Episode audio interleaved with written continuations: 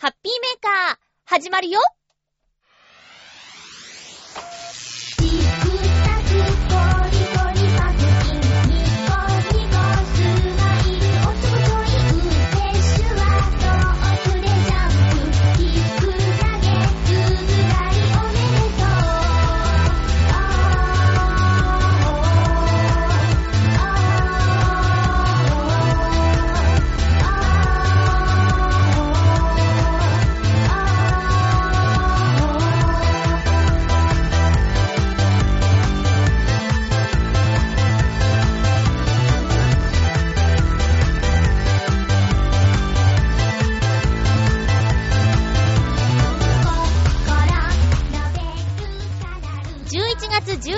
日、まゆっちょのハッピーメーカー。この番組は、ハッピーな時間を一緒に過ごしましょうというコンセプトのもと、ちょあへよ .com のサポートでお届けしております。なぜか、これ取り直しなんですけど、なぜか、日付を16日って言って、早速ストップをして、ここならちょっと取り直そうみたいなね。いきなりだって冒頭から11月16日ハッピーメーカーですって、なんのこっちゃってなっちゃうからね。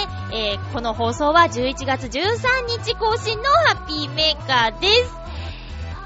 収録しているのは月曜日の昼過ぎ午後ですけども、なんだか今日は朝とっても寒かったのに、今のところですね、めちゃめちゃ日差しが強くって、ぽっかぽかあったかいです。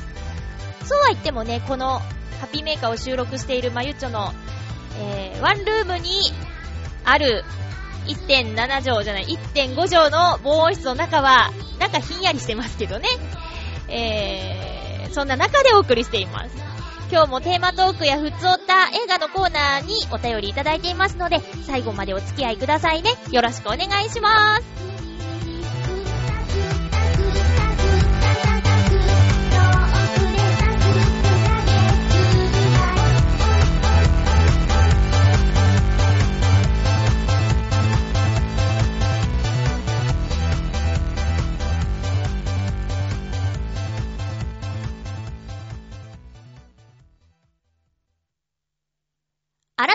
めまして、ハッピー、まゆちょこと、あませまゆです。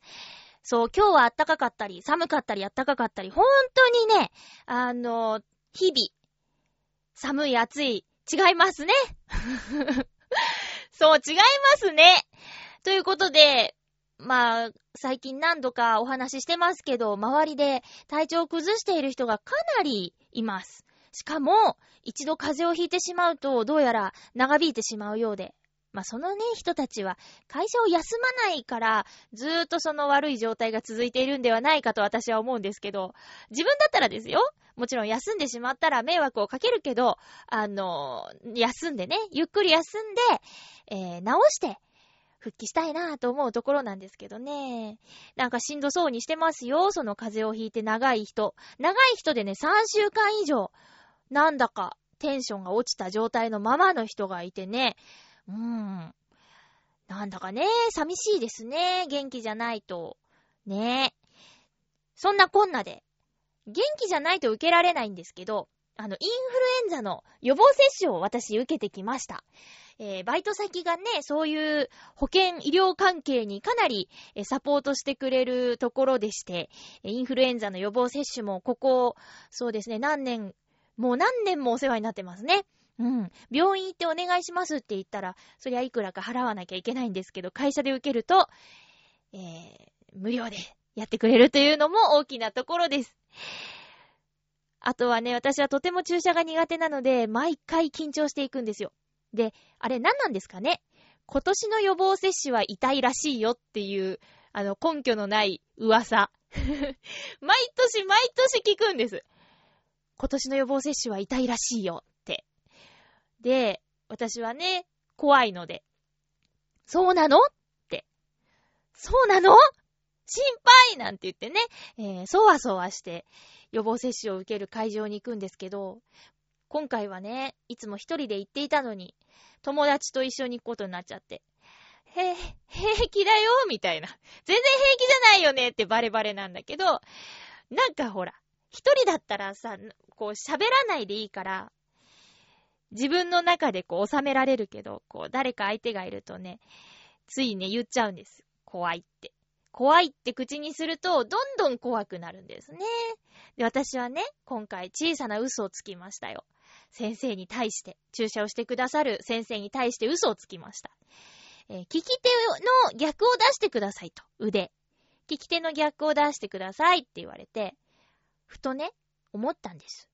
あの、私は左利きなので、右手を出さなきゃいけないんですけど、先生はきっと、右利きの人に対しての左腕に打ち慣れているだろうと、注射をね。だから私、あの、左腕を差し出しましたよ。だってさ、右右右右、左、右右右右右右右左とかなるとさ、左慣れてないかもしれないじゃないですか、先生が。ね。あ、逆か。逆ですけど。まあ、とにかくたくさん打ってる方の腕の方が、先生もね、慣れてるかなと思って、私は嘘をつきました。でもその嘘のつき方が、下手くそで、ちょっとまごまごしてしまったら、左利きの方は右腕。右利きの方は左腕を出してくださいねーって優しく言ってくださって。それくらいわかっとんねん迷っとんねんと思って、ま、結果ね、えー、その日は晴れなかったんですけど、次の日ぐらいからパンパンパンパン晴れてきて、結局逆の腕にしてもらった方がよかったなーなんてね、ちょっと後悔してるぐらいに晴れてしまってね。うん。だけど、さすが、打ち慣れてるのか、全然、へっちゃらでしたよ。ただ先生その一言いらんわーって思ったのが、えー、消毒します。はい、最初ちょっとチクッとしますよーって言われて、チクッ。でもそれ全然大したことないの。どうやら細い針だったようで。私は刺すところなんて見れないからわからないんだけど、すごく、まあ、チッって、でっかい蚊に刺されたぐらいのチクだったんですよ。で、あ、大丈夫だと思って。痛くないですかって言われて。はい。はい、ここから痛くなりますって言われた時に私、緊張して、ぐっと腕に力が入っちゃったんですよ。痛くなるのぐっみたいな。そうすると、ちょっとやっぱりなんか、硬いところにギューってね、あのー、予防接種の薬が入っていくと、ちょっと、ね、なんていうのかな、進みが悪いというか、そんな影響なのか。やっぱりちょっと痛くなってしまって。多少覚悟してるんだから、ここから痛くなりますの一言はいらんよ先生って私は思ってしまいましたよ。皆さん、インフルエンザの予防接種受けましたか？あのー、受けてもインフルエンザなっちゃうもんっていう人もいるかもしれないですね。あと、インフルエンザの予防接種を受けることによって、えー、風邪をひいてしまう人も。これ私、何度か経験があります。インフルエンザの予防接種を受けた次の日とか、次の次の日ぐらいに、高熱のため欠勤してしまうというね。なんだそりゃって言われちゃうんですけど、でもそういう副作用も、なきにしもあらずらしいですよ。うん。あとはね、私、注射をした後、注意事項が渡されるんです、プリントで。で、えー、止血？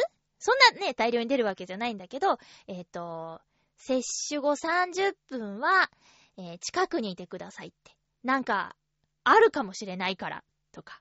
あと、これから24時間以内に起こりうる副作用についてとか、それを読んでると、逆に不安になってくるぐらいに、まあ、細かく、丁寧に、こんなこともあるよ、こんなこともあるかもしれないよっていう、アメリカのね、あの裁判に対応するための説明書並みに細かくこうビニール袋をかぶると窒息する恐れがありますぐらいの、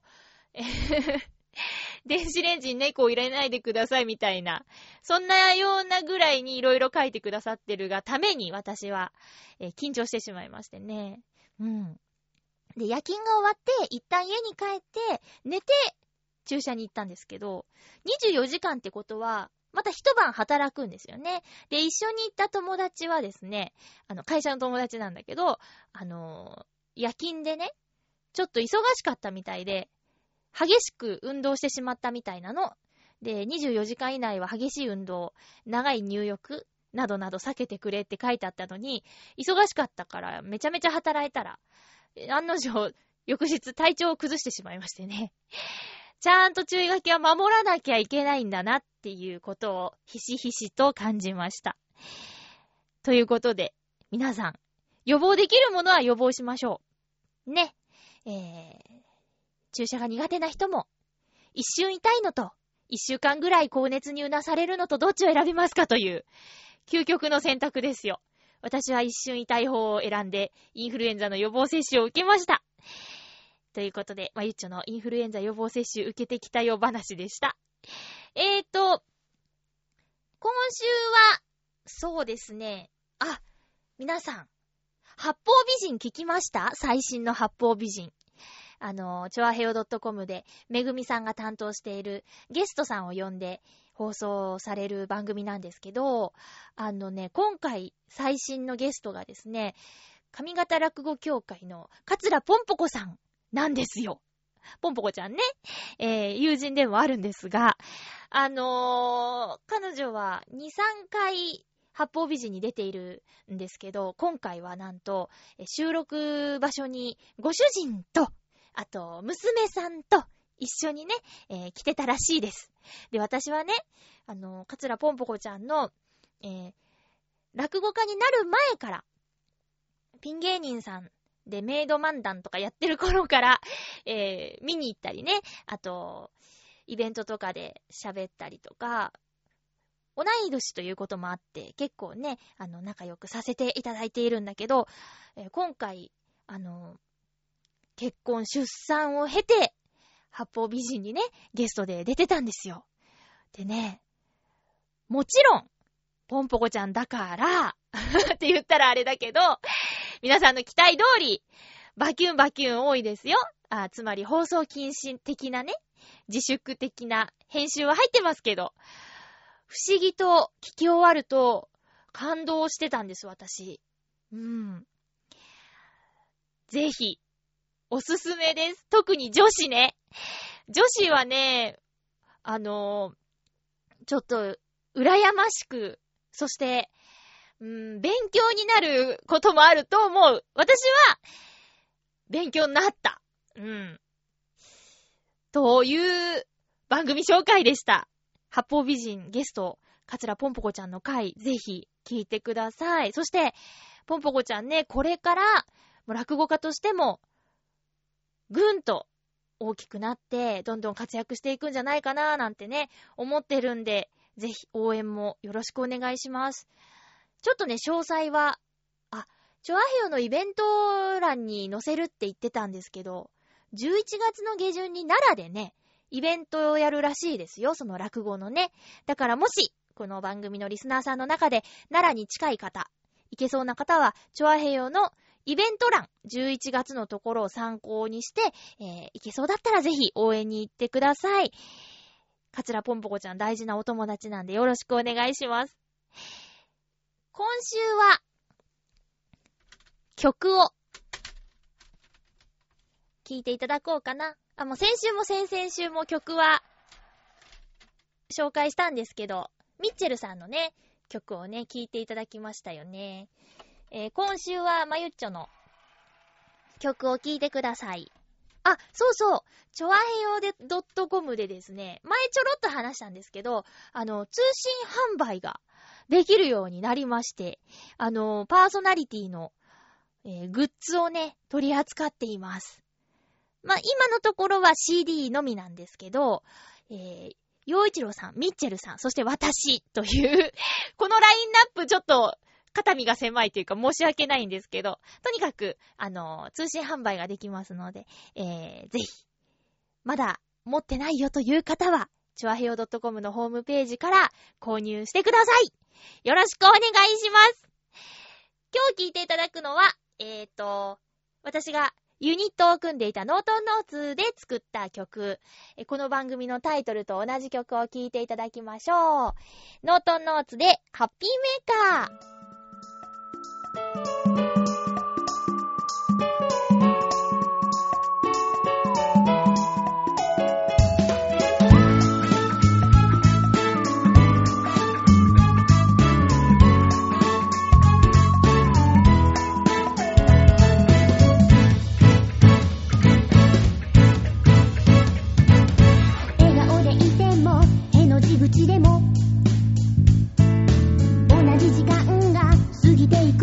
Hola.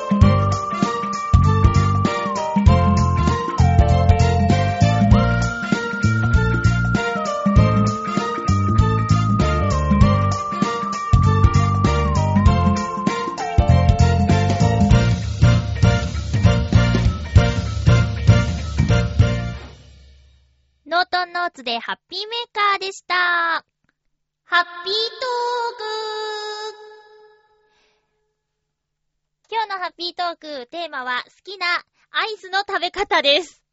まあ、今収録している、な、浦安の気温ではアイスもいけそうですけど、えー、ちょっと寒くなってきましたよね。ただ、あの、寒い中、こたつでアイスっていうのが好きってよく聞きませんか？皆さんはいかがでしょうか？お便りいただいています。えー、ご紹介していきましょう。まずは、えー、っと、ちょっとペーパーレスにしてしまったんで、わたわたしてしまうけど、してますけどね。えー、ペーパーレスの理由もですね、新しいパソコンとプリンターが未だ繋がっていないという、えー、状況からなんですけどもね。えー、ということで今日も iPad さんのお世話になります。まずは、ハッピーネーム、水なぎさんからいただきました。ありがとうございます。まゆっちょハッピー、ハッピー？水なぎです。どうもです。今週のテーマ、好きなアイスの食べ方ということで、今週のテーマ、食べ方としばし考えてしまいました。私は買ってきたアイスをその後で加工したりして食べることはほとんどないですね。あえてやるとすれば、ちょっと大きめのカップでアイスを買ってきて、コーヒーやコーラを飲むときにアイスを上に乗せて、コーヒーフロートやコーラフロートにするくらいです。十分だと思います。えー、そういう意味でないとしたら、食べる時のシチュエーションでしょうか？それでしたら、一番よくあるパターンは、風呂上がりに食べる、です。これが私にとってアイスクリームを一番よく食べる食べ方と言えるかもしれません。夏の暑い時もアイスクリームは必需品と言っていいほどのものですけど、本当に暑くて我慢できない時はアイスクリームよりもかき氷が欲しくなるみたいです。それほど暑くはないけど、まったりしたい時はアイスクリームになるようです。ちなみに私が一番家でよく食べるアイスは、ハーゲンダッツのミニカップグリーンティー。その次が森永のしっとりミルク濃厚バニラというビスケットサンドアイス。第3位が森永のチョコモナカジャンボです。ではではということでありがとうございます。テーマの捉え方は自由です。ので、えー、二つともどっちでもいいんですよ。これっていうのをね、別にね、あのー、細かく決めているわけではないので、ありがたいです。いろいろと。角度を変えてみてくれたことが。この、ベスト3あるじゃないですか。私ね、なんでだろうね、ハーゲンダッツに手が出ない。250円ぐらいしますよね、ミニカップって。でもさ、あの、100円で、スーパーカップっていうアイス知ってます？あれ、めちゃめちゃ量が多くって、しかもうまいじゃないですか。で、もちろん、ハーゲンダッツの方が高級感があって、で、美味しそうなんですけど、少ないじゃないですか。250円で、あの質で、量がね、こうスーパーカップぐらいあればですよ。もしかしたら選べるかもしれないけど、少なかろう、高かろうでね。なかなか買わないです。だから、うちにね、遊びに来る子が、差し入れとかでね、お土産だよってハーゲンダッツを持ってきた時なんて、なんて、なんてセンスがいいんだと。自分では買えないけど、とても欲しているものを分かってくれているとね、テンションがめちゃめちゃ上がるんですけどね。あとは毎回さ、期間限定とかでも、あの、新作の味が出るたびに CM するじゃないですか。あれ見てると本当に食べたくなるよね。一番食べてるんだ。このね、2位のしっとりミルク濃厚バニラっていうのは食べたことないんですけど、森永のチョコモナカジャンボはね、一時、週3ぐらいで食べてました。ものすごく美味しいし、なんかね、お腹がね、膨らむのよ。モナカと、もうほ、ほぼ板チョコと、あとアイスでしょ？冷たくて、甘くて、ボリュームがあって、なんかね、一食なっちゃうぐらいの勢いでね。うん。大好きです。パリッと。あれさ、たまに、モナカが、しなーとなってるやつ買っちゃうと、ものすごーくテンションが下がっちゃうんですよ。わかるかな？それ、どうしてだろうね？あの、パリッとしてて欲しいのに、なぜかふにゃっとしてるの。あれさ、問題？それともそういうのもあるよって感じ？なんかね、たまーにあるんですよ。あれね、あんまり好きじゃないですね。この加工して食べるって私こんな風にやったことないですよ。え買ってきたアイスをコーヒーとかコーラに入れてとか、すごいね。十分ですよ、こんなの。かっこいい。うん。風呂上がりのアイスか。風呂上がりのアイスね。風呂に入らんな、まずな。あ、あれですよ。シャワー派ってことですよ。なんかね、あ、うーん、ハッピーメーカーでもよく話題にしてるかもしれないんですけど、あの、お風呂好きなんですよ、すごく。で、好きなんですけど、というか好きだからこそ、お風呂に入るときは、長いくなっちゃうんです。で、長風呂ができるタイミングっていうのが、なかなか取れなくて、もう時間かな一番は。うん。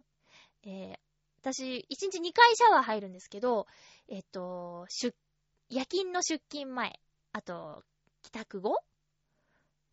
うん。夏場はそうかな。うん。で、冬場は、あの、帰ってきて、ちょっと寝て、起きて活動前かな。うん。っていう、シャワー、シャワーなんですよ。で、本当はね、ゆっくりお湯に浸かれたらなって憧れはあるし、いつその時が来てもいいように、入浴剤はたくさんストックがあるんですけど、選ぶのも好きだし、なかなかそのね、入浴剤を使う機会がね、取れないくて、あとはさ、一人暮らしだから、お湯溜めたらね、こう、ちょっとで出ちゃう、捨てちゃうっていうのがね、もったいない気がしちゃうんです。だからほんとね、お風呂に入ろう、湯に浸かろうっていう時は、長く、じっくり、韓国式赤すりまでやっちゃうからね、みたいな。音楽入れて、アロマ炊いて、みたいな。雑誌持ち込んで、とか。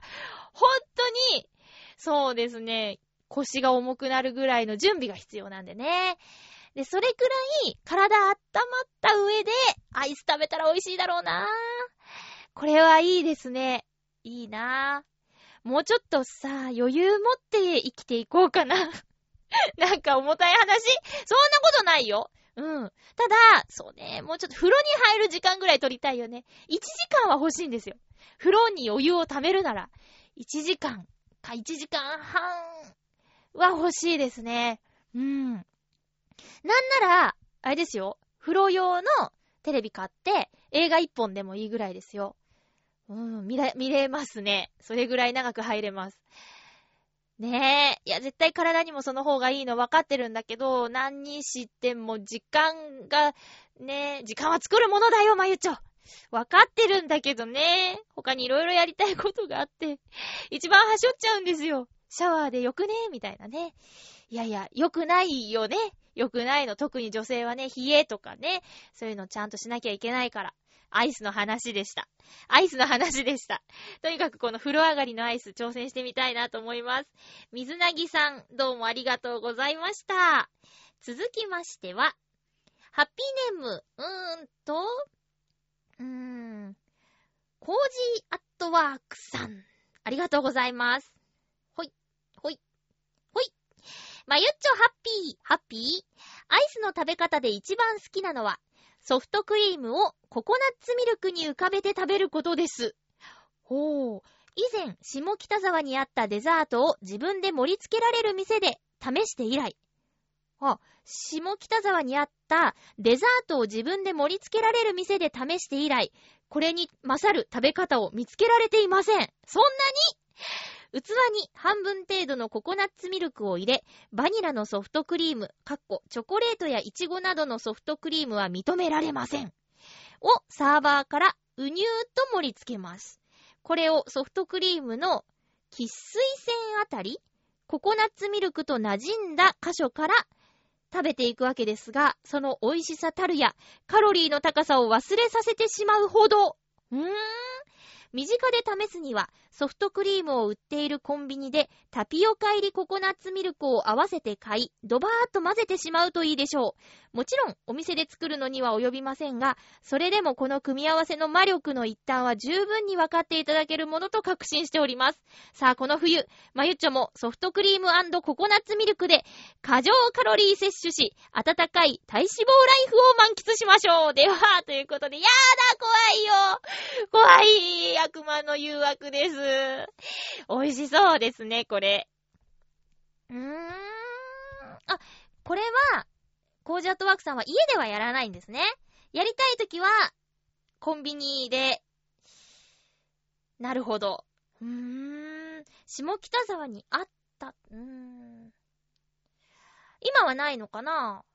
ココナッツミルクか。私ね、基本的に溶けたアイスが苦手なんですよ。だからね、シェイクとか苦手なんです。うん。だけど、ちょっと試してみたいって、この、このメールがね、うますぎて すごく美味しそうなイメージがね、湧いてきちゃって、挑戦してみたいなココナッツミルクね。この境目、ココナッツミルクと、あの、ソフトクリームの境目から食べてくんだね。そう、うーん、そうか、ちょっと食べてみたい。ちょっと食べてみたいけど、最終的にはだって全部ズクズクになってるわけですよね。そう、私ね、溶けたアイスがね、苦手って言ったんですけど、その対策として、私そう、スーパーカップとか、あと、爽っていうアイスが好きなんですよ。カップだったらね。で、なるべく溶けないように、まあ、ちょっとね、見た目下品なんですけど、あの、カップを手で持つと、その手で触ってるところが熱で溶けてきちゃうんです、アイスが。だから、あ、もうみんな引かないでね、あの、縁からすくって食べていくの。ぐるーっと。ぐるーっと縁取って、真ん中だけ最終的に残していく感じでやると、溶けるのが遅くなるんで、そうやって食べてます。まあ、カップアイスをね、あまり外で食べたり、人前で食べることってないじゃないですか。だから家限定なんですけど、なるべく溶けないようにっていう対策としては、その周りからっていうね、ごめんなさい。いやでもね、やってる人いると思うよ。うん。あの、蓋の裏は舐めたりしないですよ。もう大人なんでね。えー、そうなんだ。そうそう、それぐらい溶けたアイスがね、ちょっと、ちょっと苦手なんでね。どうかなーっていうのはあるけど、うーん、試してみたい。味がね、気になります。ねえ。体脂肪溜め込みたくないの私ね、こないだ、いや、まだね、初日なんですけど、ヨガをね、あのー、家で、ちょっと動画をね、参考にしながら、やってみたんです。ヨガやりたい、ヨガやりたいってずーっとね、番組でも、あの、目標、ヨガをやることとか言ってね、年始に言ったりしてたんですけど、なかなかできずにいたんですよ。でね、ちょっとやってみたんですけど、まあ、とりあえず、これは独学じゃダメだということに気づきましたね。うん、かといって通えるかって言ったら難しいんですけど、やらないよりやった方がマシだろうとは思うんで、しばらくちょっとその動画を見ながら、基本のポーズってあるんですよ。太陽、太陽なんとかのポーズとか、あと犬のポーズ。私犬のポーズがね、ちょっとこれで、絶対できてないと思う。手と足が底辺に来て、お尻が三角形の頂点になるような形ってイメージできるかな。あれをやるんですけど、絶対お尻があんな高く上がってないと思うんです。うん。で、動画見ながらなんで、こう、目線とか顔の向きとか、でたらめになっちゃって、本当は一点を見てとかなんかね、あるんですよ、視線がね。だけど、あと、ヨガやってみて、あんなアグレッシブな動きがあるのかと、びっくりしました。ジャンプして足を遠くにやったり、近くに戻したりとか。うん。いろいろね、そのね、ヨガに、ヨガをやらなきゃっとか、やりたかったんだったって思ったのが、今、すごくハマって見ているドラマ、えー、菅野美穂さんと天海祐希さんが出ている結婚しないというドラマで、菅野美穂さんの役がね、趣味がヨガですって言って、ドラマの中でヨガをやるシーンがあるんですけど、すごく本格的な格好をしてるんですよ。で、これはもうほんと菅野美穂さん自体が、自身がヨガをね、やってるんだろうなっていうのが見えて、あんなのできたらすごいなって思って、あ、そうだ、ヨガやりたいんだった、みたいな流れで、ヨガをね、ちょっと、ついに手を出したんですけど、甘くないですね、ヨガは。あの、体にね、サビってのがあるんだって、こう、長年生きてきたら、こうサビ、食べるものとかもいらん、いろんなものによって体にサビが溜まってますと。で、そのサビを落とすには、生きてきた分、暮らした分だけの時間がかかると思ってくださいねっていう言葉をヨガの先生が言ってたのを思い出すと、私のサビが取れるのは今33だから、66歳、今から始めたら66歳でサビのない体になるってことですよ。でね、まあ66歳って今お元気な方結構いるじゃないですか。そしたら、笑顔の素敵なおばあちゃんになるという私の夢は、今からならまだ間に合うんじゃないかと思い、もうこれ、そろそろギリギリタイムリミットかななんて思って、サビを取るためにヨガを始めようかなと思っているわけです。まだ独学ですけどね。うーん。あ、ごめんなさい。ということで、脂肪を食べ込む、溜め込むわけにはいかないのでありますよ、コージアットワークさん。えー、でもカロリーを忘れさせるほどの美味しいご飯ってあるよね。わかります。それはしょうがない。メッセージありがとうございました。いつかやってみたいです。続きまして、ハッピーネーム。えー、っと、フクロウのキスさん行きましょう。ありがとうございます。まゆっちょさん、皆様、ハッピー、ハッピー。今回のテーマ、好きなアイスの食べ方について。私の場合は、シリアルボールなどの深めの皿に、カップのバニラアイスを出して、スプーンでかき混ぜます。これは以前販売されていたカップのトルコアイスを混ぜるような感じです。そして、アイスがかき混ぜやすくなってきたら、途中でイチゴやブルーベリーなどの果物を入れて、少し潰しながら混ぜ込みます。こうすると、イメージ的には、果物の果肉の多く入ったマックフルーリーのようなものができます。ピューレではなく生の果物を使うことで、より強い香りや食感を楽しめます。ただし、のんびりしているとアイスが溶けてしまうので、手早く仕上げてしまう必要があります。それから、牛乳の得意ではないまゆっちょさんには勧められないメニューが一つ。こちらは牛乳にバナナかイチゴとバニラのアイスクリーム、そして出来上がりの際の食感の調節に好みの量の氷を入れてミキサーにかけます。アイスと牛乳の割合は好みで適当に決めます。アイスを多くすれば果物のシェイクのような感じになります。また、氷を入れればシャリシャリした食感を楽しむことができます。この辺の調節は私はその日の気分で決めることにしています。こちらは少々片付けが面倒かもしれませんね。笑い。それでは、ということでありがとうございます。これまた本格的なの来ましたね。すごいな。私この最初の、えっ、と、フルーツと混ぜ合わせますってやつは、あの、ストーンアイス？なんかさ、冷たい、い、こう、ん？石？石の上で、アイスと果物をこうヘラで混ぜていくっていうの、お店あるんですよ。結構ね。あの、うーん、新宿とか、渋谷とか、いろんなところにあるんですけど、あれがね、すごく美味しかったんだけど、それを思っちゃった。ただ、えっ、ー、と、ボールの中で混ぜるからね、あの、溶けてはきちゃうよね。これ絶対美味しいでしょう。えー、生のフルーツを使ってっていうところがね、ヘルシーな感じもするし、バニラアイス使うけども。うん。いいね。マックフルーリーもね、美味しいですよね。あれも手早く食べちゃいますよ。溶ける前に。ボーって。えー、っと、このシェイクじゃなくて、えー、ミキサーで氷とか入れてっていうのって、袋の騎士さんのお家でやってるってことですよね。いいやつなのかな？多分私が持ってる3000いくらで買ったミキサーでやると、氷砕けるのか心配。心配です。いつか、いつかバイタミックスが欲しいと思っているまゆちょです。あのね、ミキサー界のロールスロイスって呼ばれてるらしくてね、7万円ぐらいするらしくってね、ただそれぐらいのお値段だから、あのー、野菜とかね、ジューサーにかけると、他にはなく、細かく、刻んでくれるらしいよ。うん。グリーンスムージーの本を何冊か買ったけど、やっぱおすすめバイタミックスって出てきちゃうもんね。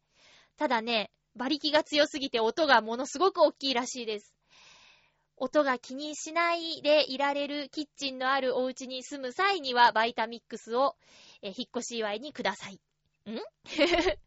おねだりになっちゃいましたけど。えー、でもいいな。袋のキスさん確か、一人暮らしじゃなかった？ねえ。あ、そ、そんなことも言ってもないのかあれあれ？そう、すごいな。なんか、ちゃんと、一食みたいになってるけど、これぐらい。だってさ、バナナを食事にするじゃない？朝バナナダイエットとか。ねえ。栄養もありそうだし、これはまた、いいですね。グリーンスムージーの本も、デザート編みたいな、ちょっとした番外編のところに、バニラアイスとヨーグルトとなんとかなんとかっていうやつあったもん。うん。完全にシェイクみたいになっちゃいますけどね。あー、ちなみに、グリーンスムージーもうね、閉店しました。理由は、あのー、寒いからです。起き抜けに冷たいグリーンスムージーを飲めなくなってきたんですよ。そう。だからね、これからは、私ね、ちょっとスープをね、頑張ろうかなと思って。うん。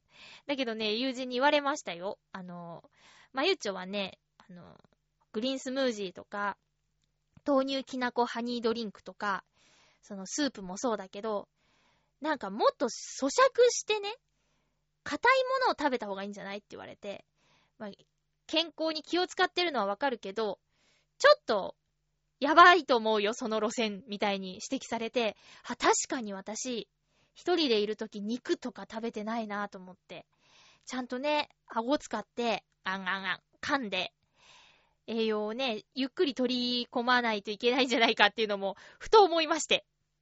確かに、そういう指摘をしてくれる友人がいることに感謝しているんですけどね。えー、ということで、フクロウのキスさん、アイス大好きじゃなくてソフトクリーム大好きなんだよね。あ、そうだ袋のキスさん、私、えー、有楽町にある沖縄の物産店、物産館、和下ショップっていうんだかな、そこに行った時に、あのー、ソフトクリームいっぱいあって、食べたことのないソフトクリームを、袋のキスさん、ね、あの何個とか書いてるんですよね。もしかしたらここに、袋のキスさんのまだ食べたことのないソフトクリームがあるかもと思って私写真撮ったんですよ。もし、え、知らないっていうのがあったら行ってみてください。えー、完熟アップルマンゴーソフトクリームでしょ？あと、シークワーサードラゴンフルーツソフトクリーム。あと、島バナナソフトクリーム。あと、生姜シークワーサー、島唐辛子、あと、サンゴ礁の塩、石垣の塩、ヌチマース、黒糖はあるだろうな。パッションフルーツ、完熟パイナップルとか、なんかね、まあこれぐらいかな。っていうのが、有楽町の和下ショップっていう名前だったと思うんだけど、沖縄の物産館にありましたよもし、島唐辛子ソフトクリーム食べたことないとかあったら、えー、行ってみてくださいね。フクロウのキスさん。ということで、ありがとうございました。えー、っと、続きましては、ハッピーネーム七星さん、ありがとうございます。まゆっちょ、ハッピー、ハッピー？私のアイスのこだわりの食べ方、それは、お酒をかけて食べることです。かっこいいえ食べるのはバニラアイス。かけるお酒は、気上酒といって、本来、水とお米を発酵させて作るところを、さらにお酒を混ぜて、より濃い味にしたお酒です。普通に飲むと酸味があるも、濃厚な甘さがするお酒ですが、これをバニラアイスにかけると、程よいソースとなります。もっとも、このお酒、普通の日本酒よりちょっとお高いので、手に入らない限りめったにやりません。だからこそ、美味しいこだわりの食べ方なのですが、もし手に入りましたらお試しあれ。普通に飲む際は、オンザロックなどがいいですよ。ということで、ありがとうございます。大人ですね。お酒かけてアイス食べる。まあ、でも、皆さん、大体、バニラアイスっと、なんとかっていう方が多いですよね。確かにだって、チョコや、えー、ストロベリーとかは、そのまんまで十分だし、何かと混ぜた時には、えー、喧嘩をしてしまう可能性があるからね。うん。さっきのさ、袋のキスさんの、えっ、と、イチゴとかブルーベリーとストロベリーとかだったら、まだ、共通点があるかもしれないけど、でもね、あえてストロベリーにする必要もないのかなっていうのもあるしね。バニラって万能ですね。ケーキにおける生クリームのような感じですかね。気上酒っていうのは私は初めて聞いたんだけど、なんかすごくこだわっているお酒っぽくて、興味あります。いや、ちょっと、ちょっとアイスにかけて食べるぐらいならね、いいんじゃない？えー、ホットケーキのメイプルシロップみたいな感じで、ちょっとちょっと。私、あれですね、あの、ソフトクリームにエスプレッソをかけて食べたことあるですけど、なんかどっかのお店で。あれ、すごく美味しかったな。あったかいやつかけるから溶けちゃうんだけど、だから、ちょっとだけ、もらって食べた感じかな。うん。いやいや、いいですね。この、これから冬だというのにアイスクリームのトークをするという。だけどさっきも言ったけど、お家にこたつがある人は、こたつに入って、えー、アイスを食べるっていうのはほんと最高の贅沢じゃないかなって思うんですよ。うん。ぜひ、お試しあれ。今日ご紹介させていただいた皆さんからのね、食べ方の提案、いいなって思った方も結構いるんじゃないですか？えー、ぜひ、ぜひ試してみてくださいね。ということで、ハッピートークのコーナーでした。えー、っと、前回紹介できなかったメッセージから参りましょうね。映画、映画映画のコーナー行きましょう。メッセージいただいてました。先週です。あ、続けてになりますが、七星さんからありがとうございます。まゆっちょハッピー、ハッピー？え、映画の話でちょっと補足です。あ、ぜ、あの、前いただいてた、星の声という作品についてです。説明不足で申し訳ありません。星の声は自主制作アニメですが、レンタルショップで借りることはできます。これを作られた新海誠さんの作品は他に3作ありますが、どれも切ないものとなっておりますので、また機会があればご覧ください。ということで、ありがとうございます。私ね、新海誠さんはね、あのー、友人が、ほにゃほにゃで、作品を見たことあります。まあ、とにかく、あの、友人がきっかけで新海誠さんという方を知り、えー、2作品ぐらい見たかな。うん。すごく繊細で、なんか、優しい感じの作品ですよね。私好きだったな。彼女が、なんでもないです。彼女があって、あの、友達なんですけどね。いや、頑張ってもらいたいなと思います。えー、七星さん、わざわざごめんなさい。ありがとうございました。説明ありがとうございます。続きましては、水なぎさん、ありがとうございます。まゆちょハッピー、ハッピー？このコーナーは初投稿です。よろしくお願いします。ありがとうございます。まず、前回話題になった作品へのフォローです。えー、自主制作アニメ星の声ですが、この作品は新海誠さんがほとんど一人で制作したおよそ25分のアニメーションです。監督、脚本、えー、演出、美術、編集をすべて一人でこなし、BGM と声の出演はさすがに他の方も担当しています。オリジナル版は新海さんも声で出演しています。へぇ。DVD は一般発売されていますので、購入もレンタルで見ることもできます。興味があればぜひ、本当に素晴らしい作品だと思います。よくこれだけのものを一人で作ったものだと感心させられます。そして、本題です。ありがとうございます。先日映画館で映画を見たとき、ある作品の予告編に目が止まりました。その作品のタイトルは、レイ・ミゼラブル。12月21日金曜日から全国公開される作品です。今まで、ああ無情などといったタイトルで何度か映画化もされた作品で、ジャンバルジャンのお話といえば、まゆっちょも子供の頃、本で読んだことがあるかもしれませんね。この作品ですが、映画化されることはしばらく前から知っていました。その時はさほど興味はなかったのですが、最初にチラシが映画館に置かれるようになってから、がぜん興味が湧いてきたのです。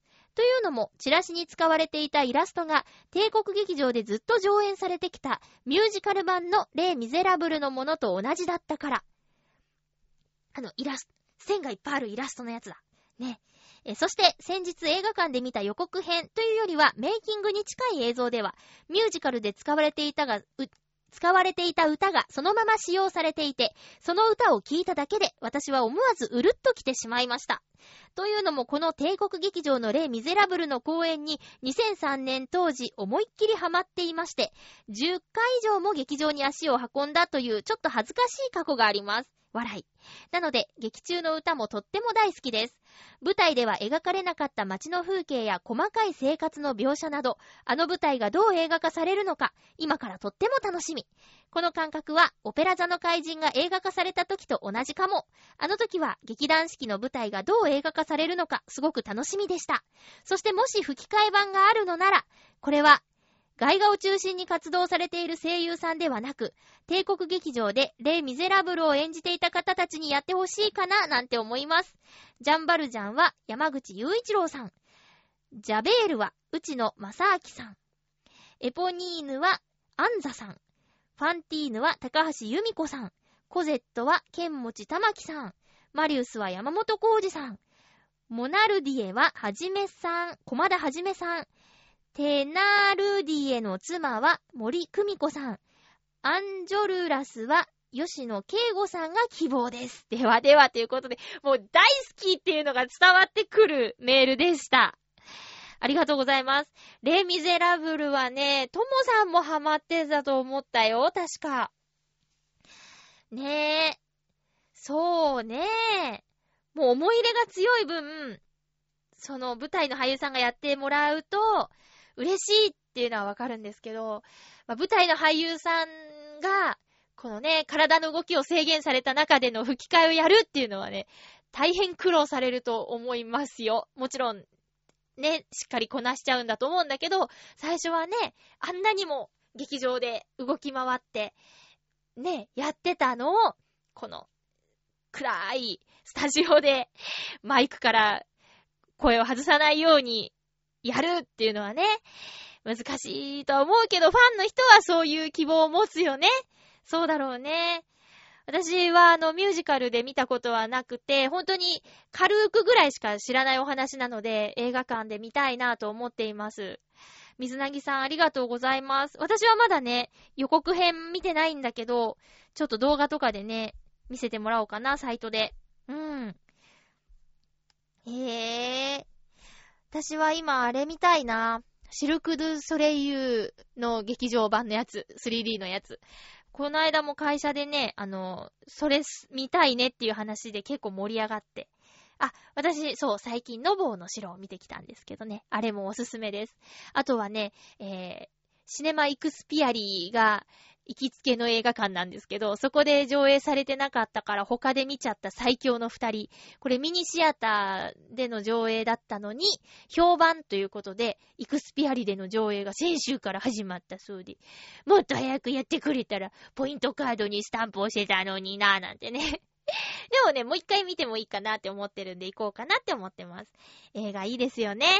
えー、水なぎさんどうもありがとうございます。あの、なんだ？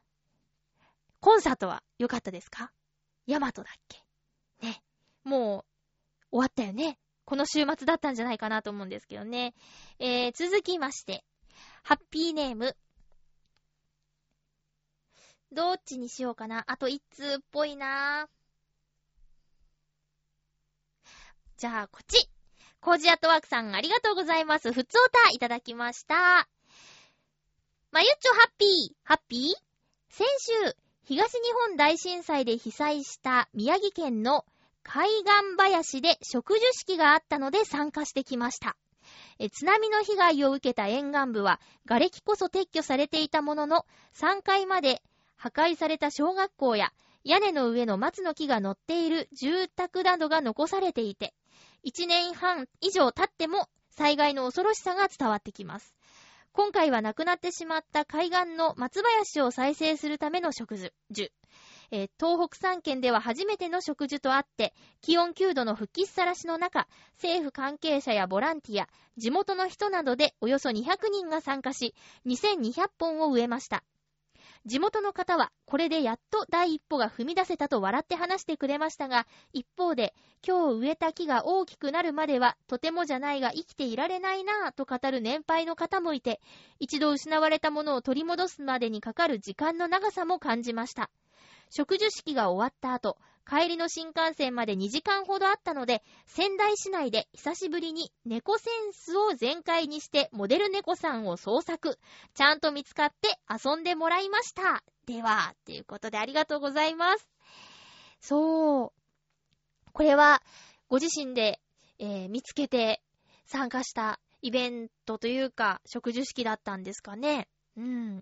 しっかりアンテナ張っててすごいなと思います。ねえ。コージアートワークさんが植えた木もあるのかな ?2200 本を200人ぐらいでね、やるんだもんね。うーん、そう。その、木がね、育つのってすごく時間がかかることだし、あの、ちゃんとね、根を張って、あの、元気にね、あの、育ってくれるかどうかっていうのも、なかなか難しいことであると思うんですけど、自分が植えた木が、あの、何か、ね、風とか、その波とかをね、遮ってくれるものになるっていう、役に立てるものになるっていうのは、すごくね、嬉しいことですよね。あとは、きっと、人間よりも木は長生きをするでしょ？だからさ、え自分が植えたものがそこでずっと息づいてるっていうのをまたなんか、ジーンと感動してしまいますよね。うん。私もね、先日テレビで、あの、被災地の状況をね、見ましたけど、なんだっけな、被災地モニュメントの話で見たんだけど、まだ、瓦礫の撤去はされていても、その、大きな建物とか、えー、まだそのままだったり、ただの更地のままっていうところとか結構あってね、えー、生で見るとまた一段と感じるものが違うんじゃないかなとは思うんですけどね。浦安もその一つの、えー、被災地モニュメントの話題で、またちょいちょいテレビでね、話題になっちゃってますけどね。うん。まあ、そうなんす。モニュメント、うん、モニュメント、難しいですね。だって、そこに住んでてさ、近くに住んでる人はさ、嫌な思い出だったりとかするわけですよね。私ちょっと、その、ね、浦安ではひどくないところに住んでいたので、またこれは何とも言えないポジションなんですけどね。うん。両方の、えー、言ってることが分かってしまうというか、なるほど、なるほどって思っちゃうから、えー、どっちが、こっちがいいよっていう強い思いが持てないでいるのもまた申し訳ないところなんだけどもね。まあこうやってね、考えたり、えー、どうしたらいいんだろうって、あの、なんていうの？無自、無自覚じゃないな。無責任でもないし、考えないよりも、ちょっとどうなのかなって、少しでも頭を使うっていうのはね、いいことなのかなとは思います。一つ話したかった話が、えー、できなかったので、次回に、えー、したいと思います。が、えー、次回の予告します次回は11月の20日の放送。11月18日日曜日に収録する予定です。ハッピートークのテーマは、あなたが憧れていること。ジャンル問わず、大きな意味で捉えていただいて結構です。憧れていること。こんな風になったらいいな。あんなことできたらいいな。某アニメの主題歌っぽくなってしまいますけど、えー、憧れていることを教えてください。ということで、お送りしてきましたハッピーメーカー、そろそろお別れのお時間です。お相手は、まゆっちょこと、あませまゆでした。また来週、ハッピーな時間を一緒に過ごしましょう。ハッピー